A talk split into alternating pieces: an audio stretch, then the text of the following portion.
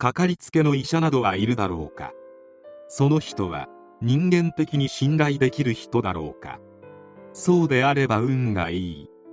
世の中には医師免許を悪用して人を騙し金を稼ぎ何度逮捕されても反省しないクズもいる。伊沢淳。今ものうのうと医療行為を続けている悪徳医師である。伊沢は4浪の末なんとか日本医科大学に合格。医学部は難関のため太郎も珍しくないが医学部を卒業後新潟上野クリニックを経て30代前半という若さで2003年に東京西麻布でクリニックを開業。2004年には新宿歌舞伎町に移転している。特別実力があったわけでもない。というよりもともと人間性にはだいぶ難があった。勤務医時代には女性に対する痴漢傷害住居不侵入という最低男の犯罪オンパレード。開業してからもその行為は改善することはなく診察室で女性の患者さんを殴って懲役2年執行猶予3年の有罪判決医療停止2年の行政処分を受けている。また診療費稼ぎのためか不必要な処置を患者さんに無理やりやろうとしたところ患者さんが抵抗したためその患者さんを突き飛ばして書類送検されたこともあったという。しかし伊沢の最大の問題行為は抗精神薬リタリンの大量処方であろう。しかもこの行為を行っていたのは医療停止処分中である。リタリンは合法覚醒剤と呼ばれるほど作用が強く即効性がある。患者さんにしてみればすごく効いているように感じるが一方で効き目が強すぎて薬物依存につながりやすいという。これだけ効き目の強い薬であるため ADHD や難治性うつといった症状の重い患者さんにとって欠かせない薬である。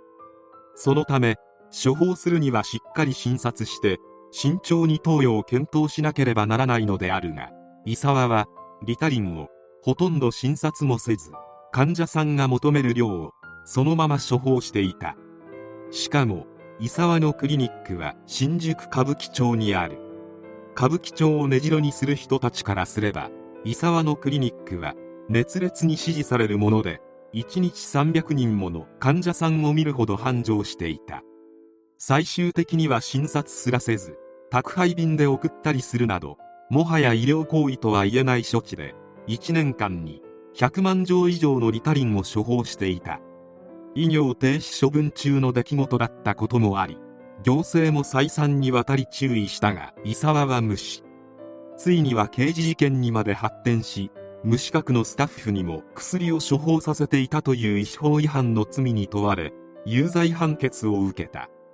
しかも伊沢の逮捕案件は医療法違反だけではない。伊沢は若くて自分好みの患者さんと交際しておりその女性の自宅で待ち伏せたり電話で復縁をしつこく迫ったりそれで心を病んだ女性にお前を破滅させてやると言って追い込んだことでも逮捕されていた。これだけの問題行動を起こしてなぜ医師免許が剥奪されていないのかはわからないが2019年になると新宿歌舞伎町でクリニックを再度開業している。これだけの問題行為を起こしているにもかかわらずビルの一室で開業できているところを見ると開業したこのビルが伊沢の持ちビルの可能性もある。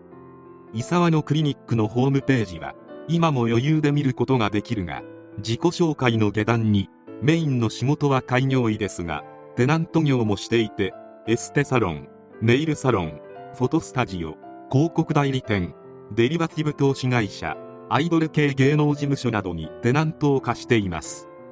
楽天家ですなどといった記載がある。4浪して私立医学部を卒業できる時点で資産家であることは間違いない。加えてこれだけ問題行動や逮捕歴もありながら医師免許も剥奪されず何度も開業できたりするところを見ると親が何かしら政財界の大物という可能性すら出てくる。余談であるがクリニックホームページの伊沢の挨拶部分はツッコミどころ満載なのでぜひ一度見てもらいたい。そして2022年7月7日またしても女性の患者さんに性的な暴行を加えたとして逮捕された。伊沢は20代の女性患者さんに興奮してきたなどと言いながら無理やり体を触ったという。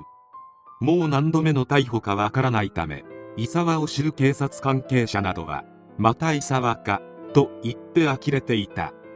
新宿の東横には様々な若者が集まり精神を病んでいる若年層も多い。伊沢のクリニックにかかったことのある人によれば2から3分の診療で雑談をしてこの薬が欲しいと言えばその薬がすぐもらえるから歌舞伎町の女の子は精神科といえばここに行くとのこと。そして細身の若い女性であれば伊沢にほぼ LINE を聞かれておりランチ行かない？楽しいことすると心が落ち着くよなどといった誘いが頻繁に来ていたという。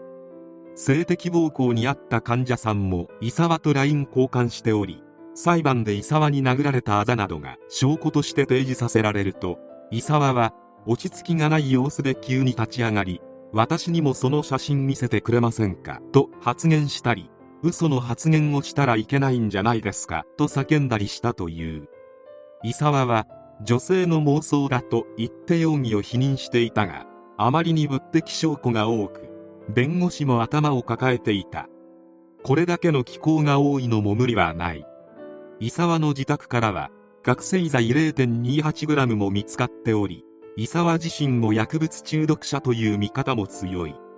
ホームページで抗不安薬睡眠薬ランキングトップ10といった倫理観ゼロのランキングを作成していたり Google の低評価口コミやアンチコメントに対しては仕返しとばかりにその患者さんの症状や職業などを平気で記載するなど個人情報の管理に関してもガバガバであった。医師免許というのは人の命を奪ったりといったよほど重い事件を起こさない限り剥奪されないという